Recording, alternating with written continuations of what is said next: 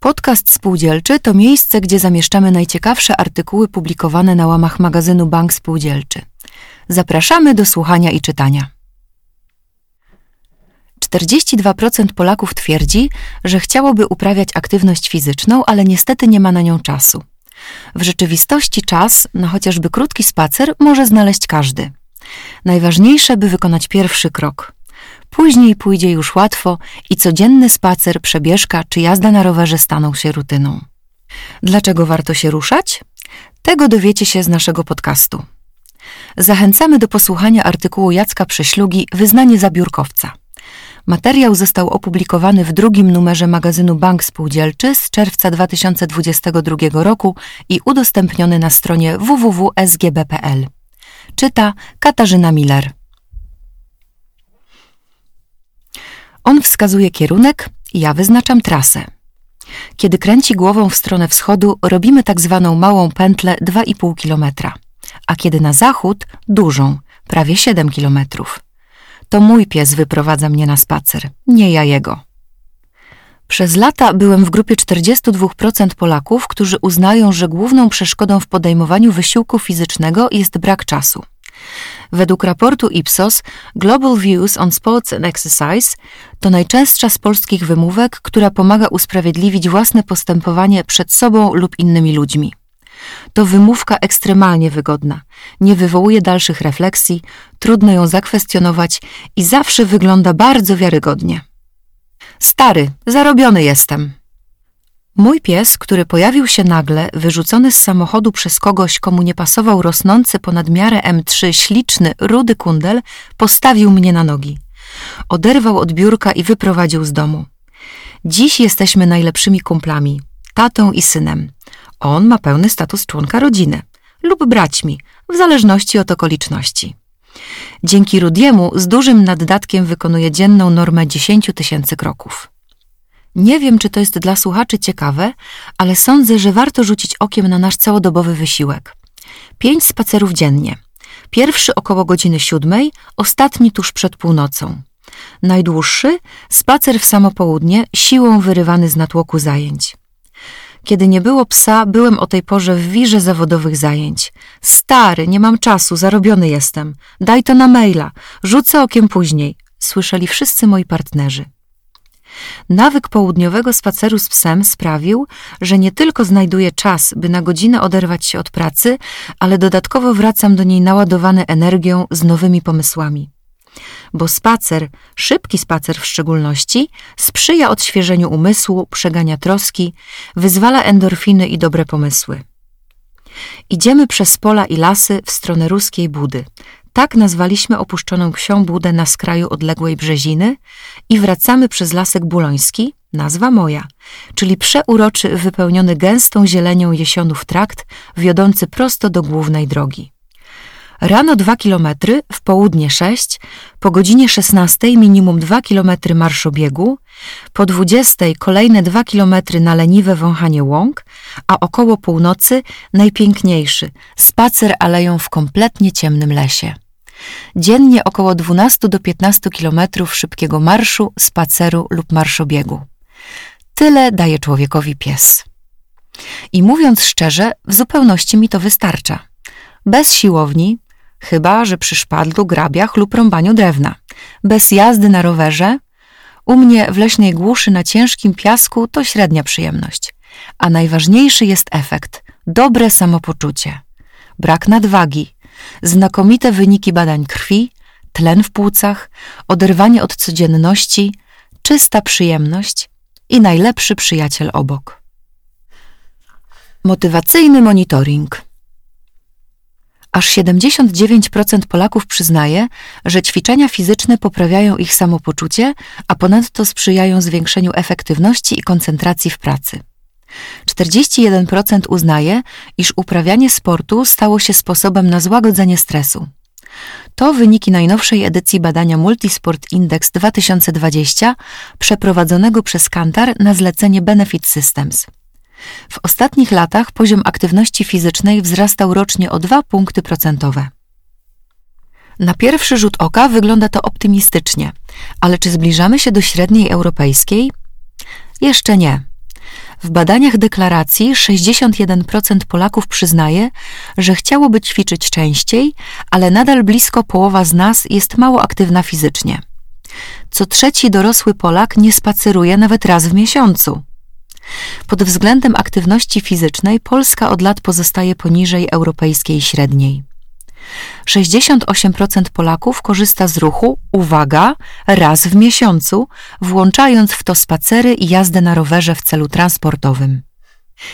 Ciągle daleko nam do grupy krajów, w których sport jest traktowany jako ważny element zdrowego życia. Szwecja, Finlandia, Irlandia i Dania to najlepsze przykłady. Niemal co czwarty Irlandczyk aktywnie uprawia sport minimum pięć razy w tygodniu. O jeździe na rowerze, która urosła do miana narodowego nawyku w wielu krajach Zachodu, nie wspominajmy. W dziedzinie aktywności fizycznej jesteśmy za to przed Bułgarami, Włochami i Grekami, gdzie zaledwie 3% populacji zgłasza chęć regularnego uprawiania sportu. Nie jest więc za dobrze, co widać w badaniach otyłości Polaków. Według szacunków Narodowego Funduszu Zdrowia do 2025 roku otyła może być nawet co czwarta Polka i prawie co trzeci Polak. Najgorzej jest w grupie dzieci i młodzieży, gdzie otyłość stała się epidemią. Opracowania Najwyższej Izby Kontroli i Narodowego Funduszu Zdrowia stwierdzają, że nawet do 30,5% dzieci w wieku szkolnym może mieć nadwagę. Duży wpływ na rozwój ruchowej aktywności Polaków mogą odgrywać aplikacje mobilne, choćby takie jak Active w SGB Mobile, dzięki którym możemy monitorować swoją aktywność, rywalizować z innymi i współuczestniczyć w sportowych wyzwaniach.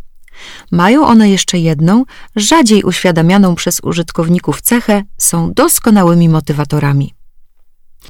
Wiem po sobie i znajomych, którzy uczestniczą w licznych sportowych challenge'ach, dane z aplikacji dopingują. Kiedy pierwszy raz spacerowałem z aplikacją w tle, korciło mnie stale, by spojrzeć, ile już przeszedłem, w jakim czasie, w jakim tempie. Następnego dnia, czy dzisiaj będzie lepiej, o ile lepiej, albo dlaczego gorzej. I tak pozostało na dłużej. Teraz już nie potrzebuję motywatora. Przyzwyczajenie zrobiło swoje. Regularność ponad wszystko.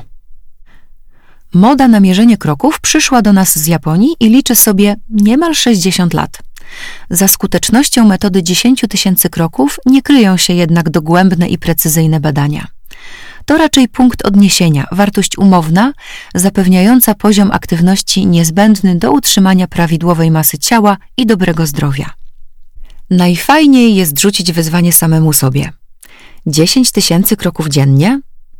Kiedyś wydawało mi się to niemożliwe, a dziś te 10 tysięcy to raptem jeden dłuższy spacer.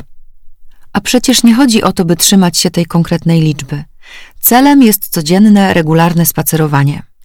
Aktywność niezależna od wieku, płci, rodzaju pracy i bieżącego samopoczucia. Jednemu wystarczy 7 tysięcy kroków, inny zacznie zauważać pozytywne efekty dopiero po 15 tysiącach. Regularny marsz, często przeplatany marszobiegiem lub wspomagany kijkami, Nordic Walking, to niezbędna profilaktyka dla wszystkich zabiórkowców. Poprawia kondycję, zapewnia właściwe funkcjonowanie organizmu, chroni przed chorobami cywilizacyjnymi. I znów odwołam się do własnych doświadczeń. Te 13 do 15 kilometrów marszu dziennie oznaczało redukcję ciśnienia tętniczego, poziomu cukru we krwi, poprawę krążenia i likwidację nadmiaru kalorii. Dużo, jak na moje oczekiwania. Nie ma więc większego znaczenia, czy ruszamy się w zgodzie z modnymi trendami, czy jest to tylko 10 tysięcy kroków, czy aż 20 tysięcy. Liczy się przede wszystkim regularność. Może ją wymusić pies, dzięki ci za to, przyjacielu, może ją wymusić silna wola, współzawodnictwo czy rodzinna umowa. Ważne, by ruszyć tyłek. Dla kogo to wszystko? Światowa Organizacja Zdrowia definiuje zdrowie nie tylko jako brak choroby czy niepełnosprawności, ale również jako dobrostan psychofizyczny i społeczny. To koncepcja holistyczna, całościowa, prezentująca zdrowie jako najważniejszą wartość na wielu płaszczyznach. Zdrowy styl życia powinien być nawykiem wypracowanym od najmłodszych lat. Tu każda forma zajęć jest dobra. Fitness, rower, basen, judo, jogging, pilates, gry zespołowe wszystko może być skutecznym antidotum na brak dobrego zdrowia i samopoczucia. Wspomniana Światowa Organizacja Zdrowia rekomenduje osobom dorosłym co najmniej 150 do 300 minut umiarkowanej lub 75 do 150 minut intensywnej aktywności ruchowej w tygodniu. Niestety, jak wynika z badania Multisport Index 2021, 43% z nas wciąż nie wypełnia tej normy. Nawet nie spacerujemy. Tymczasem aktywny, interwałowy, czyli na przemian szybki i wolny spacer, to niedoceniana forma ruchu, najbardziej naturalna, sprzyjająca kontemplacji i zbliżeniu z naturą. Regularna aktywność fizyczna niesie wiele korzyści. Oprócz szczupłej i wysportowanej sylwetki zapewnia prawidłowe dotlenienie mózgu, a także lepszą pamięć i koncentrację. A to wszystko dla samych siebie. Z najlepiej pojmowanego egoizmu teraz ja. Teraz myślę o swoim zdrowiu. Winien jestem w postaci puenty jakąś formę podziękowania dla mojego psa, bo wyciągnął mnie ze strefy radosnego zgnuśnienia, ale już nie znajdę czasu. Mija szesnasta, kiedy piszę te słowa, a on stoi przy furtce i pytająco macha ogonem. Idziemy? Idziemy. Pora na nas. Nos w prawą stronę od furtki, na wschód, czyli robimy małą pętlę.